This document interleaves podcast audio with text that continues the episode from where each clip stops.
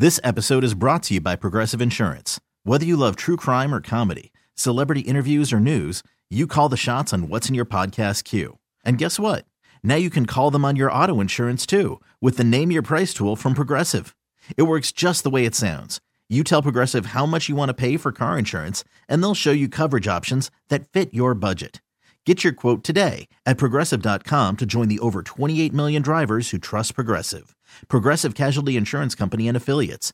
Price and coverage match limited by state law. Presented by T Mobile, the official wireless partner of Audacy Sports. With an awesome network and great savings, there's never been a better time to join T Mobile. Visit your neighborhood store to make the switch today. We welcome in our Richmond audience for the first time today, AM 910, FM 1051. We're Grant and Danny, and you are listening to The Fan. Thank you so much for making the show part of your day. We're going down to the Super Bowl. It's radio. We can do that. Hit up Radio Row. Talk to one of the top analytics minds in football, a guy whose work I've been reading for many, many years from Football Outsiders. He is uh, the founder of Football Outsiders. Aaron Schatz is on the BetQL guest hotline. Bet smarter to beat the books.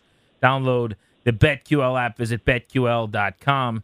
Aaron, you've been digging through this matchup for a couple of weeks now. Give us some of the areas where you think the game could be decided as the Chiefs get ready to take on the Eagles in Super Bowl 57.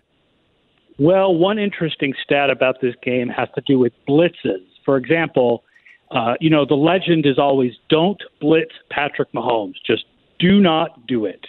And the last couple of years, in fact, he just destroyed blitzes. But it's interesting, in 2022, Mahomes was actually better against a four man pass rush than he was against the blitz. Meanwhile, the Eagles' defense only allowed 4.4 yards per play when they were blitzing. Now, if you flip it around to the other side, same thing. Jalen Hurts was worse with a blitz than he was without a blitz, and the Chiefs' defense was better when blitzing. And we know that uh, Steve Spagnuolo, the defensive coordinator in Kansas City, likes his exotic blitz packages. The question is, does he trust those rookie cornerbacks to stay on an island against Jalen Hurts' great receivers, A.J. Brown and DeVonta Smith? Is there a set of personnel groupings that coaches might try to take advantage of in this game? No, nothing with a really big sample size that's interesting enough. It's, it's I mean, there's a couple of, uh, you know, for example, Kansas City was really good in 13 personnel this year, uh, which is three tight ends on the field. Uh, that's often a really good. Uh, it's a really good personnel grouping to fool the other team because you bring three tight ends, you make it look like you're going to run, you play action, you pass downfield. But the Eagles were actually really good against that personnel grouping, but it was only in like 40 plays, so I don't really know how much we learned from that. That's actually brings me to an interesting question because I read all of your uh, breakdowns and a lot of your previews, and you got your big Super Bowl uh, book coming out for this matchup, which I love. But what qualifies for you as a worthy sample? Like if you're saying that's not enough snaps, when do you start to care about a trend, and what's that line of demarcation, or is there one? Yeah, I mean it's a it's a gradual line of demarcation, but you know anything under like a hundred snaps is you probably aren't learning that much from it. So you probably need to get above a 100 snaps before you feel like you're learning something. But yeah, it's it's tough because you're going to learn more from a multi-year trend, right? Like Mahomes being really good against the blitz for 4 years. But there were things that were different about his offense this season than previous seasons, like he didn't have Tyreek Hill. So you ask yourself, well, suddenly he struggled against the blitz a little bit maybe that's real. Maybe it has to do with losing Tyreek Hill, or maybe it's not real. Maybe it's just a small sample size. It's one of the tough things about doing football analytics. Football Outsiders, Aaron Schatz with us here on Grant and Danny. To me, I know it's so cliche, and I know there's like a Uh, a guy that loves the Oklahoma drill and bull in the ring that's going to be pumping his fist when I say this, but I really do believe the offensive and defensive line play are, are going to be what decides this game. Thinking about how good Philadelphia is in both those regards, and can Kansas City's offensive line hold up, and can that defensive line with Chris Jones and company wreak some havoc? I think that's where this game's going to be. Aaron, give me your thoughts. Kansas City's offensive line is also very good. Mm-hmm. Like if you're talking about the three best offensive lines in the game, you would probably put Kansas City in there along with Philadelphia. Really, they're the that deep, good. The Chiefs? They're that good on the offensive line. Yeah, for example, Kansas City, not Philadelphia, actually led the NFL in ESPN's pass block win rate stats. Huh. And Creed Humphrey, Creed Humphrey, for example, is probably the second best center in the league behind Jason Kelce of Philadelphia. The Kansas City defensive line is not as good as the Philadelphia defensive line. The edge rushers, in particular, I mean, Chris Jones is very special. And Mike Danna had a really good game against Cincinnati in the AFC Championship game. But like the edge rushers, like that's where Philadelphia has a big advantage in this game is the edge rushers. Um, and so, yeah, it's going to be tough to get past Philadelphia, the Philadelphia offensive line for those edge rushers, and they're going to be able to double team Chris Jones probably and slow him down a bit. Aaron Schatz, Football Outsiders, legitimately created DVOA. Made it up. Kind of a cool thing. He just created it out of the blue, and now it is universally used in front offices all over the league. Uh, anecdotally, Nick Sirianni feels like one of the more aggressive coaches in the league. What do we know when we dive into the coaching matchup in terms of you know who gives their team the most opportunities to stay on the field? Yeah, you don't need anecdotally. I mean, actual number wise, we have a stat called aggressiveness index, which looks at how often do coaches go for it on fourth down compared to the average coach in the league, right? Not compared to when they should, but when they actually do. And Nick Sirianni was number one this year. He was the most aggressive coach in the league when you compare him to his contemporaries, whereas Andy Reid was 22nd. So there's a big difference between these guys. And by the way, Kansas City was lousy in short yardage. Like it was a real weakness for them. So it kind of makes some sense as to why Andy Reid was not as aggressive in short yardage situations because Kansas City was not good in those situations, either running the ball or passing the ball, which is a bit of a surprise. I, have been calling um, for quarterback sneaks as like a revolution for years and years because I've always felt like it was the most efficient kind of underused play in short yardage, and I know that the Eagles were the best at it this year. I wonder if the Chiefs don't do it a lot with Mahomes. They're worried, or maybe weren't good at it. Uh, maybe that's part of it. They're worried. Yeah, well, since he got injured on a quarterback sneak three sneaks three years ago, they don't. In fact, what they do when they want a quarterback sneak is they they do a different player, like Blake Bell, who's a tight end who used to be a quarterback at Oklahoma. Like Blake Bell will take the snap and he'll sneak it instead of Patrick Mahomes. So yeah, their reticence to use Mahomes on sneaks absolutely plays into their struggles in short yardage situations. Aaron, maybe putting you on the spot here for a second, but for a while, for a long time in Andy Reid's coaching career, that was a guy I didn't trust in terms of game management, clock management, timeouts, challenges, uh, you know, sort of the full things of those kind of controllable moments uh, that a coach has. Scheme wise, brilliant, genius, right? We, the offenses speak for themselves. I feel like he, he was always going to let the team down or be a net negative. I don't feel that way anymore. It may just be that the the, the rinse clean of the Super Bowl kind of washing over him there, and he kind of maybe shed that previous rep that that he had. How do you feel about him in that regard? And is that something that might rear its ugly head? Yeah, there's still some uh, analytics out there on timeouts that suggest that Reid that suggests that Reid wastes timeouts a little bit more than the average, and Sirianni wastes timeouts a little bit less than the average. But I would agree with you. It definitely the feel is definitely that Andy Reid has his head wrapped around clock management better now than when he was with Philadelphia. And look, the other thing about Andy Reid is he's amazing at preparation and design and game planning. And having the extra week before the Super Bowl plays into that, right? Sirianni is going to be as good on fourth downs no matter how much prep time he has. But Reid is going to be better at game planning with that extra week. You know he's got this fantastic 28 and 4 career record coming off a bye week, right? So there is an element where having that extra week before the Super Bowl looks like it helps Reid a little bit more than it helps Sirianni. They're two very good coaches, both very good coaches. But what it helps what Reid does well more than what Sirianni does well. DVOA, which I mentioned, our guest Aaron created, is a way of kind of uh, ranking teams in efficiency that strips away a lot of what would have been like number biases. Um, where did these two teams end up ranking in the NFL this year? Uh, the Philadelphia Eagles were, I think, third, and the Kansas City Chiefs were fourth.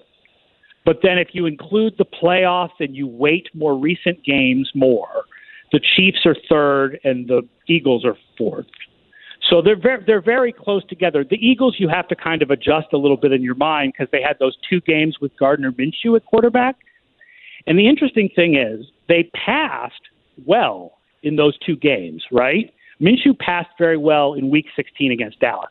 They did not run the ball as well because without Hurts to be a weapon in the running game and create, you know, he, the defense always has to account for the idea that he could run with the ball, and it makes things a lot easier for the running back. Without Hurts, their running game was not as efficient as it usually is. So if you take out the two Minshew games, that boosts the Eagles up a little bit more. I got in an argument with um, an Eagles fan, buddy of mine. I try not to have too many of them in my life, Aaron, but it, it just inevitably happened. Um, I was trying to make the point that the Eagles are the best team in the NFL, and they also had an easy schedule this year. Both are true, and he took it, of course, as a sign of disrespect, and you know, it nearly came to blows, and and that was kind of the end of it. But I think that was true, right? Like they're really good, but they also had a pretty easy time of it. Yes, the Eagles had the easiest schedule in the league by our numbers. Now, part of that is there's a stat going around about how they were like nine and one or something against teams with winning records. Well, that included the Giants, who our numbers thought were a below average team despite their winning record. Three wins, three wins over the Giants. And it includes Minnesota, which our numbers thought were a below average team despite a winning record. So if you look at their regular season schedule, they had the easiest schedule in the league. That being said, Kansas City had the fourth easiest schedule in the league.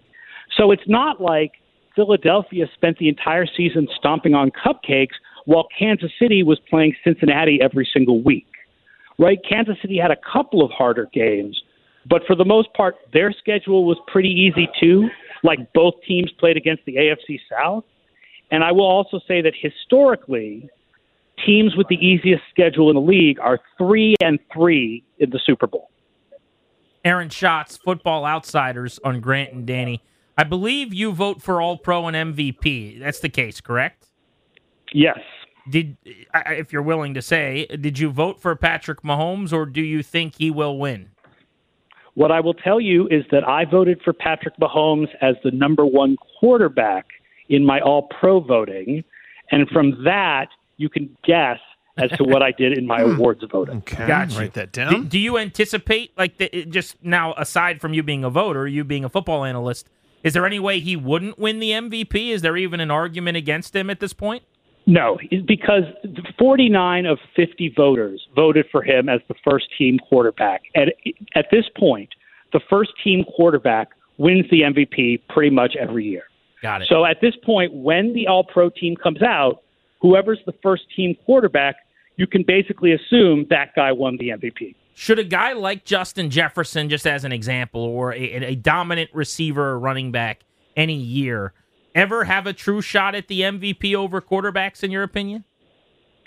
I don't think so, unless they want to change the name of the award or they want to give us like voting outlines that say consider positional value. Right? Quarterback is just the quarterback plays so much of a role in how football works that the top 15 or 16 most valuable players in the league are quarterbacks.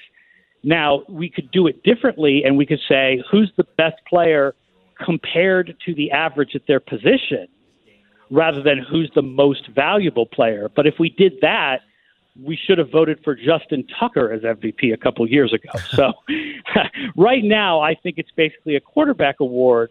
And there are other voters who I think think like me, and we now vote the Offensive Player of the Year award as the best non quarterback. And that's what Justin Jefferson is likely to win.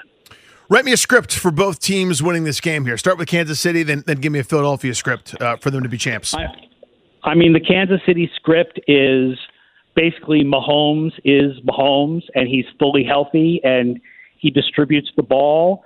And Travis Kelce has a big game, even though the Eagles are very good against tight ends. The Eagles were sixth in DVOA against tight ends this year, and their linebackers are good in coverage. But they get the ball to Kelce, they get the ball to the running backs underneath, they get the ball to the receivers, they distribute it all over the place. Chris Jones wreaks havoc even on double teams. He overpowers Jason Kelce because, as good as Kelce is, he's a little undersized. And the Chiefs win probably in a close game. It's very unlikely, I think, that this thing is a blowout either way. So uh, this is now putting you on the spot, non Super Bowl, completely off your radar. But I'm just curious if if a smart football person has any thoughts on either of these two things. Uh, we have heard within the last hour from reporting around the country that number one, Ron Rivera said on Radio Row that he's expected to have Sam Howell be the starting quarterback in Washington going into training camp next year, rather than maybe try to upgrade from him this offseason. So I'm curious if you have a thought on that. And then the other thing is Eric Bieniemy. If he does not get the head coaching job in Indianapolis, Adam Schefter saying he could be the favorite to be the OC either in Baltimore or here in Washington. And, and I'm curious if you have a Bieniemy thought uh, as well. Well, let me take Bieniemy first. Bieniemy is the play caller in Kansas City. So even though he does, it's interesting that they would allow him to make what, what kind of looks like a lateral move. I guess his contract ends this year, so he could make a lateral move to another team as offensive coordinator. And I guess that does give him a little more freedom because it's like Reid is sort of the designer of the offense, even though he's the play caller. But he's great. So I mean, I think Bieniemy would be a plus for either Baltimore or Washington. Um, I, you know, I don't really have an opinion of Sam Howell. My basic opinion is guys taken that late in the draft do not generally turn into star NFL quarterbacks. But Washington, unless they trade up, is not in position to take one of the four quarterbacks. There's four quarterbacks that are considered to be first rounders this year, and we're not really big Will Levis believers. And Anthony Richardson is definitely going to take some development time. And I don't think Washington has what it would take to get up high enough to get Stroud or Young. So it's either get some veteran or give Howell a shot. Like at that point, you might as well give Howell a shot, but I'm not expecting a lot from it.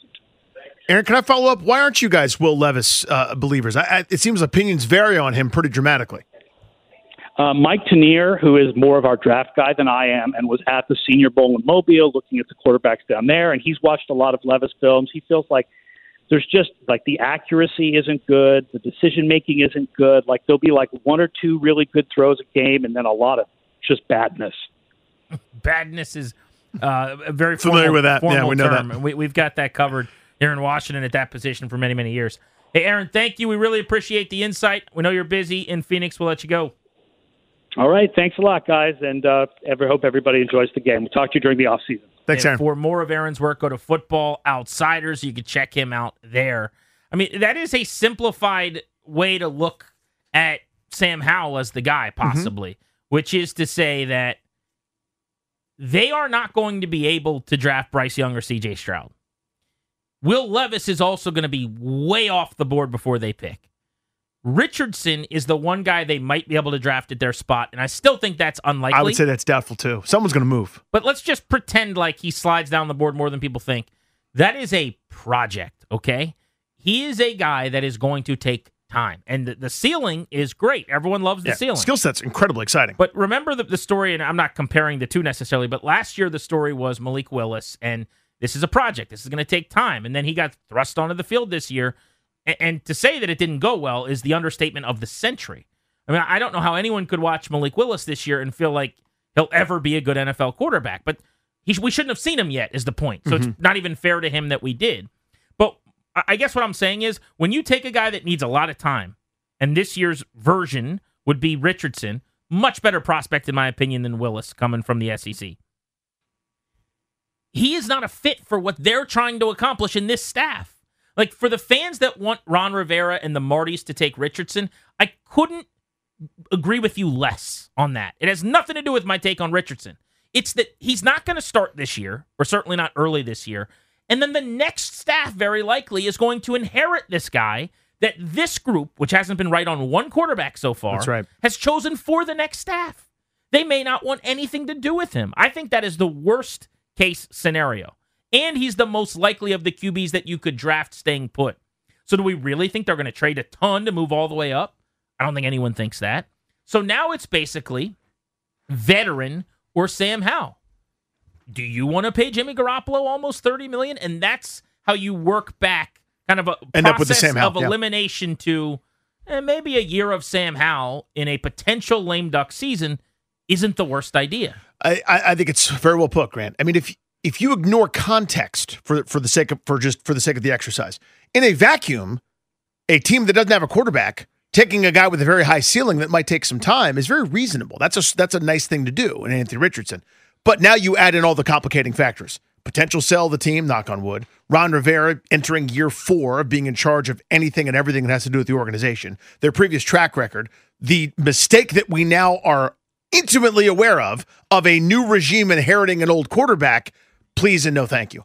I like Richardson, but I'm with you. It's going to take some time. There's a skill set there that is really, really intriguing and exciting, and I hope he goes to a good spot. But this wouldn't be that good fit. And I'm with you. If you start eliminating things, like that's really what this is, is you start crossing things off. Do I want leftover trash from somebody else, a, a veteran with a, a mediocre track record that his current team gave up on? No, never again. Do I want him to do someone that the next regime is going to inherit and probably uh, stunt his growth? No. You know who, who that leaves? Sam Howell. That's the math. Adam Schefter says look out for Eric Bieniemy as an offensive coordinator in D.C. or Baltimore. Let's get into that next on Grant and Danny here on the Fan.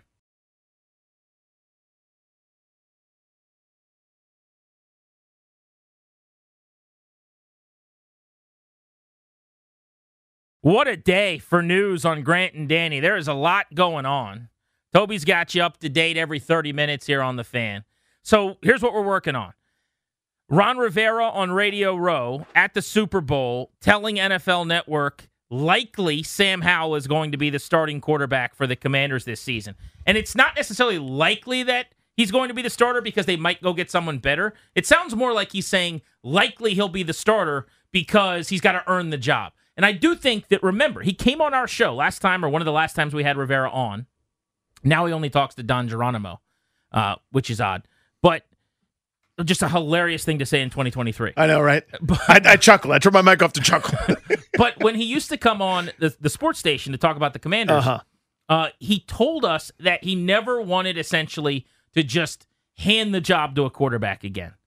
He wanted a quarterback to have to earn the job. He would only have these competitions. He wasn't going to crown anyone.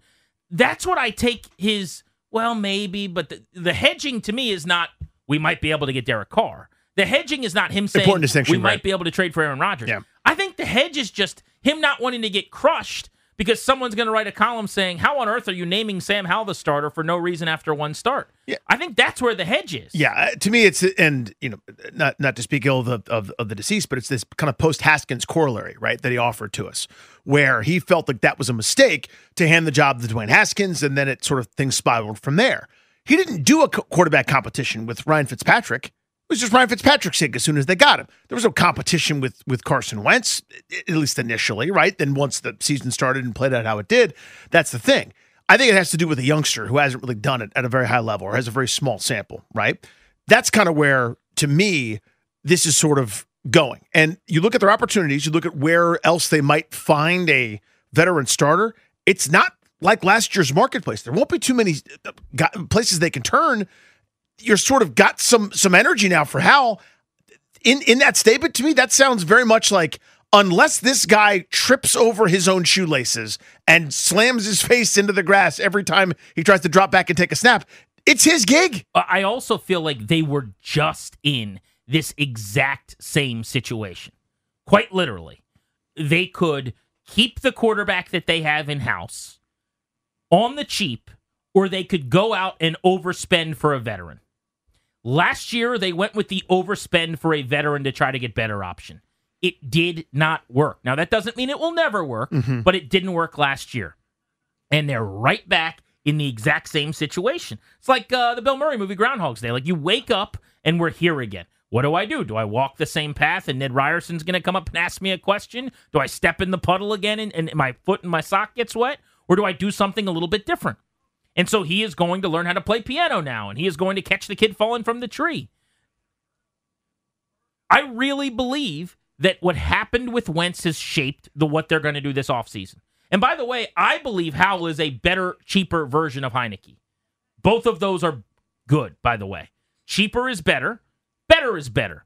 And so you basically have the Heineke versus Wentz, and now it is Howell versus Garoppolo, you know, Howell versus Carr or whatever. And they did the thing last year where they they got a quarterback who was they thought better than the one they had, and Garoppolo and Carr would be better probably than Howell. But at that cost, is the gap sizable enough? And and that's what they're debating. And Yep. I think they've decided let's save a lot of money at this position. Let's be hopefully passable at quarterback, play great defense, run the football, have these weapons who can make plays in the passing game, and let's beef this offensive line up and be better, everywhere else. And the other hope they have, and this is item number two today, is that they get better coaching on offense. Mm. Maybe they get better play calling. Maybe you have a better schemer on offense. Although I think Turner was a pretty good schemer, maybe just not a good play caller or as good a play caller as you'd like. Enter this news from Adam Schefter from an hour ago. Chiefs OC Eric Bieniemy remains a prime candidate for the coordinator job with the Commanders and with the Ravens, according to his sources. Bieniemy has interviewed for the head job with the Colts. Uh-huh. They're going to be naming their head coach over the weekend, or very likely after the Super Bowl early next week. If it's not Bieniemy, I think most signs point to him leaving Kansas City to be an OC somewhere else. Because we just had Aaron Schatz on, and he talked about how Bieniemy's the play caller. Whether this is fair or not, the perception around the league is that Andy Reid dictates the play, and that Eric Bieniemy essentially calls it into the helmet of Patrick. Andy. Reid is too good.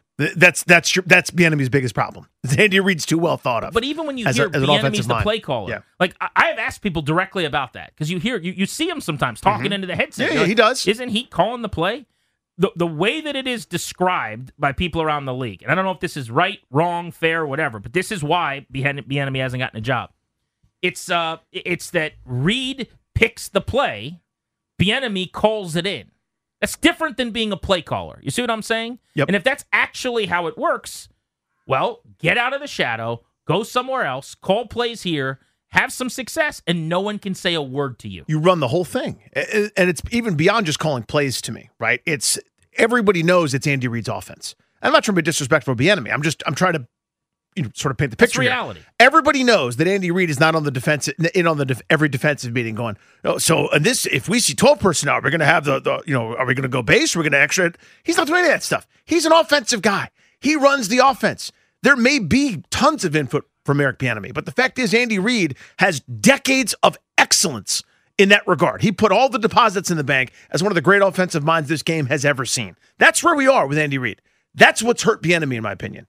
You leave, you come again. I keep picking here because this is one of Well, those but we spots. got but the Schefter report today. Washington and Baltimore. He didn't name eight other teams. That's right. He said there are two teams that could be landing spots for Eric Bieniemy if he leaves Kansas City.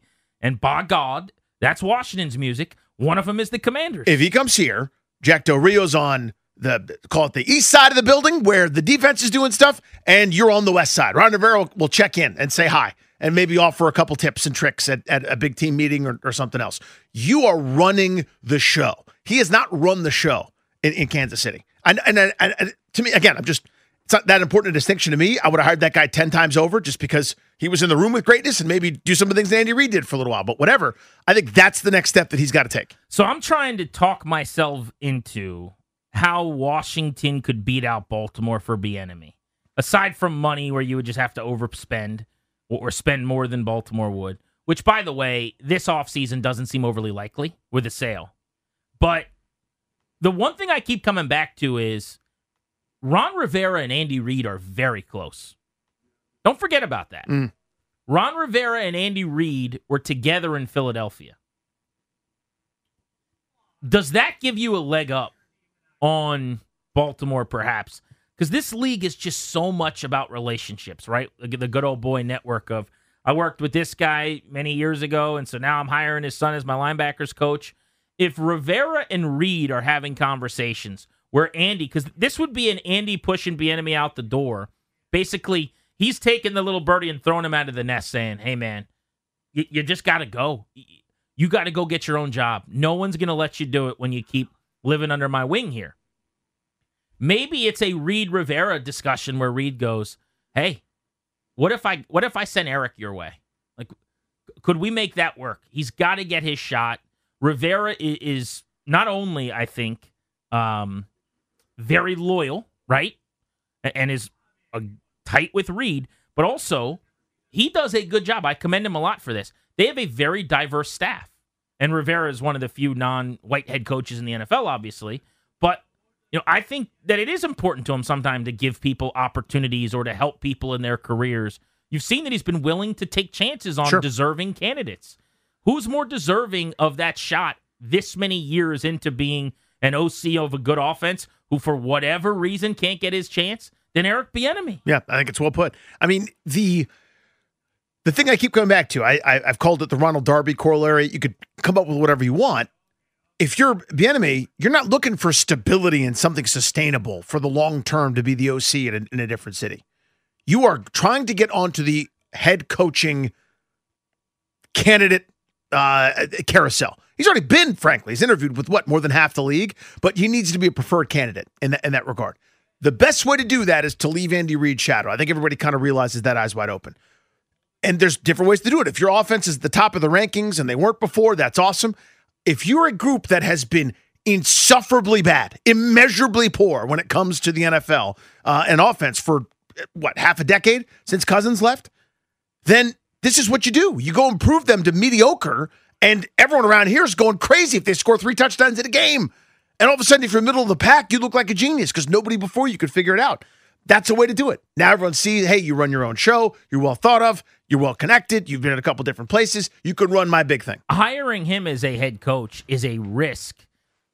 Like any first time head coach hire, DeMeco, Ryans, or Sure. Kyle Shanahan, or anybody else would be. I might even say it's a bigger risk with him just because there have been over half of the NFL teams have sat down with him and interviewed him and have decided on someone else, mm-hmm. which to me is odd, I will say. That is a ton of interviews to not have gotten a job. It's bizarre. It's very strange. But hire him as an OC is not in any way a risk. It's a no brainer. It's mm-hmm. a great hire. Worst case scenario, he leaves Andy Reid and and he's not the, the the crown jewel that we all thought. He doesn't have a great run over a couple years here. You know, basically Byron Leftwich esque, where Leftwich was with Arians and, and was on his way to being a head coach, and everyone loved him. Arians is no longer around, and the offense regresses. So what? You've been a bottom five, bottom ten offense with Scott Turner. It if that's the worst case scenario, and the, the possible benefit is that he's the next great OC and the next great play caller in the league, that is well worth Sign me up. the possibility. Yeah, what's the alternative? Your offense is bad? Seen that. Way, Mark's Kent, in good job. Largo. What's up, Mark? How are you? Hey, buddy, how y'all doing, What's up, man? man? It's great to hear from you guys. It's been a minute. Um, I think I think Eric being Bieniemy coming here would be a great move, a great hire, and I think potentially could could take us to new heights to 11 and 12 wins next year. Because think about it, guys. The NFC East has had the easiest schedule.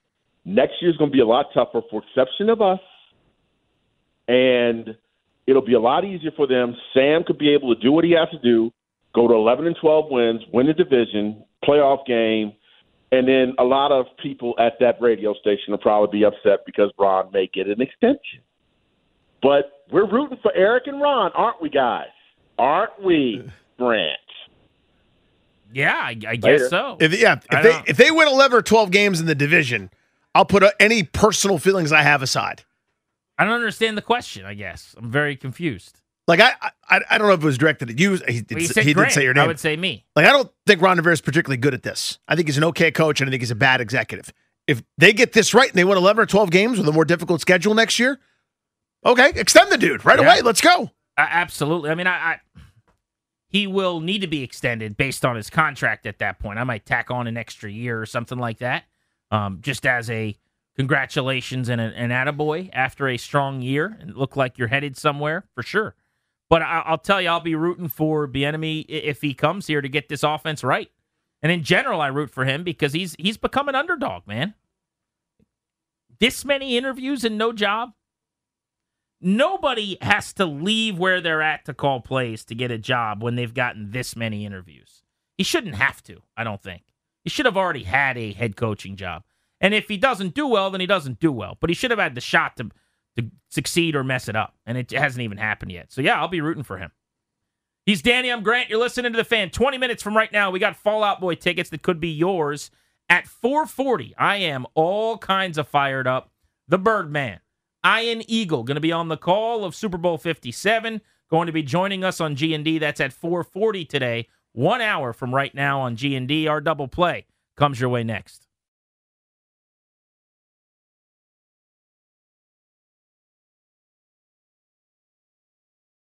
Roger Goodell spoke today at the Super Bowl. He was asked about the Commanders team sale and Mary Jo White's never ending investigation. I mean, how many months does it take to do this investigation? Uh, you, we will play the audio of what Roger Goodell said, about a 50 second answer, this segment when we're done with our double play. So that's coming up in just a few minutes. You'll want to hear that on Grant and Danny. But let's get you the double play. What's going on in our lives? Nothing to do with sports.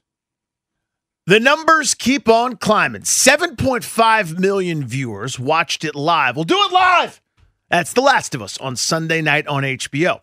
Within the next 48 hours, another 15 to 20 million uh, tune in and watch it on their own time. It is a juggernaut. It is kicking all kinds of butt. Episode four slowed down a little bit, GP. This is now about the development of Joel and Ellie's relationship. They needed to kind of pause. You're seeing some uh, new formidable obstacles for these folks. And you realize it's not just about people versus zombies. That trope has been done a million times over. We're now into what really this show is about. I'm not spoiling anything here. It's about people and how we behave when some of the rules and things kind of break down. And the greatest enemy in the show, in my opinion, is other human beings. Which So- has also been done a lot, for the record. But this is done in a way that's better than most of those other things. And I loved episode four. Yep. I would say I liked it better than episode three. Every everyone um, adored episode three, and it was good. It was interesting. It was it was well done. Uh, I think episode four because there was more action. There were we're talking about fight scenes. We're talking about uh, scary moments. I think the last ten seconds of episode four, maybe even two minutes, were incredible. We're fantastic, right? Uh, and and the cliffhanger at the end of the fourth episode. Good luck not watching the fifth episode. exactly Like, right. Shows and movies and books that can end a chapter, so to speak, in a way where you cannot wait to start the next one.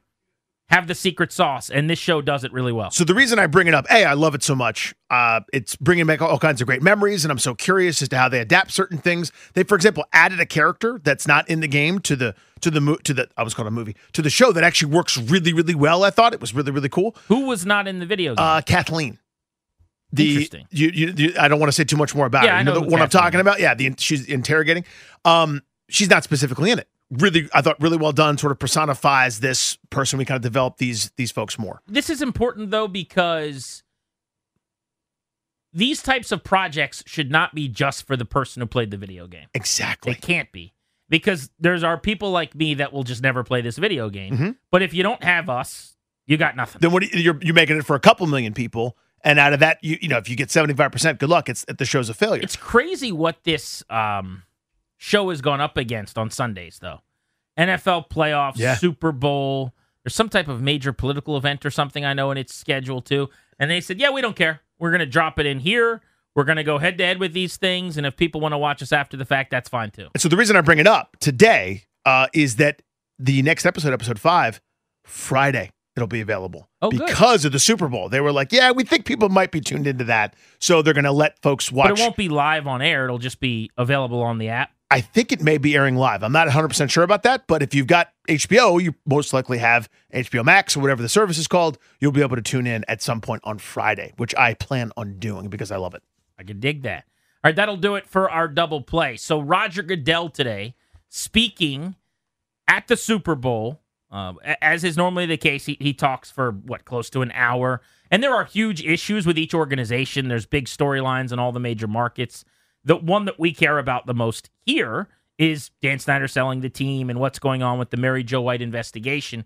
Believe we have that audio, uh, so we'll play for you. This is Goodell being asked by Mark Maske of the Washington Post about those big stories here in D.C. Roger Straighthead. Um, what are your expectations at this point on the potential sale of the commanders?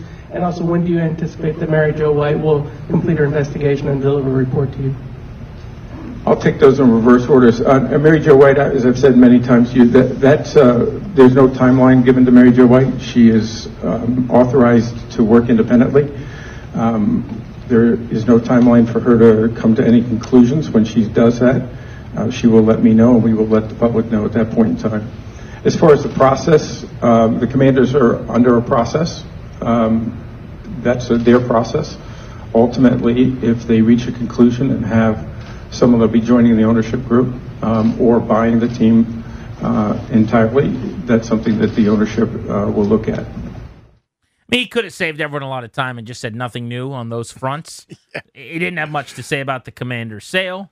Says, look, when they decide they're selling, when they pick a potential buyer, we'll get involved, and, and at that point, the owners will have to okay that new owner. More interesting to me, though, even though he just said the same thing he's been saying, no timeline on Mary Jo White. I thought there was a small chance he might say something was imminent, and I, that would have been the, the, the groundbreaking development today. Is if he said, you know, I recently talked to her, we're expecting something soon, uh, something could be coming in that regard very soon. Like, if it's true, what's being reported by Fox Business News and our guest at five o'clock who had the report today that Snyder's going to be selling as soon as before March and after the Super Bowl, which means in the next four to five weeks, which is amazing.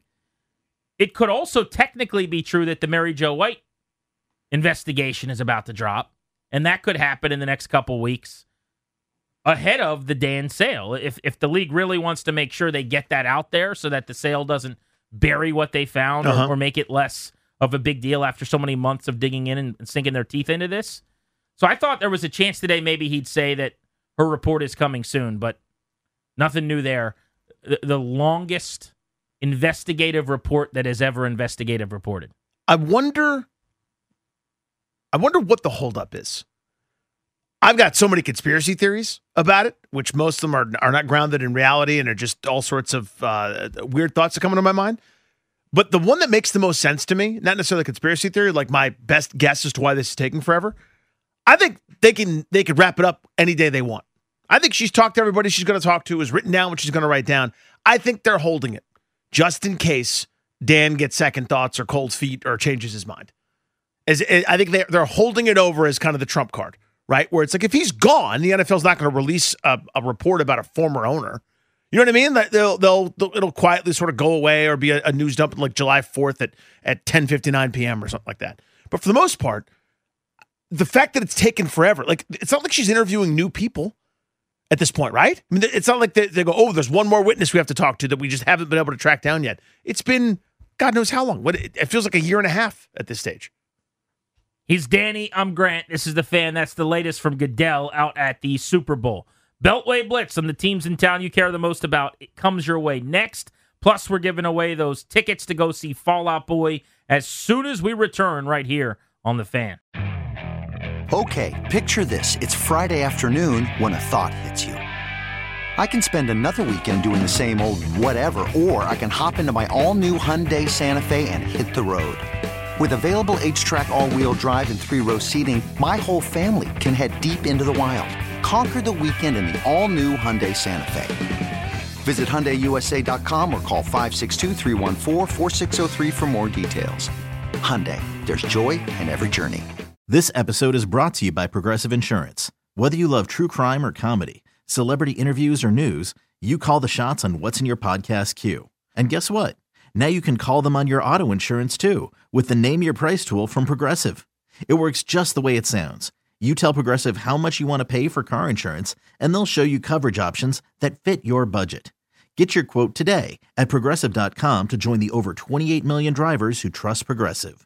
Progressive Casualty Insurance Company and Affiliates. Price and coverage match limited by state law. T Mobile has invested billions to light up America's largest 5G network from big cities to small towns, including right here in yours. And great coverage is just the beginning. Right now, families and small businesses can save up to 20% versus AT&T and Verizon when they switch. Visit your local T-Mobile store today.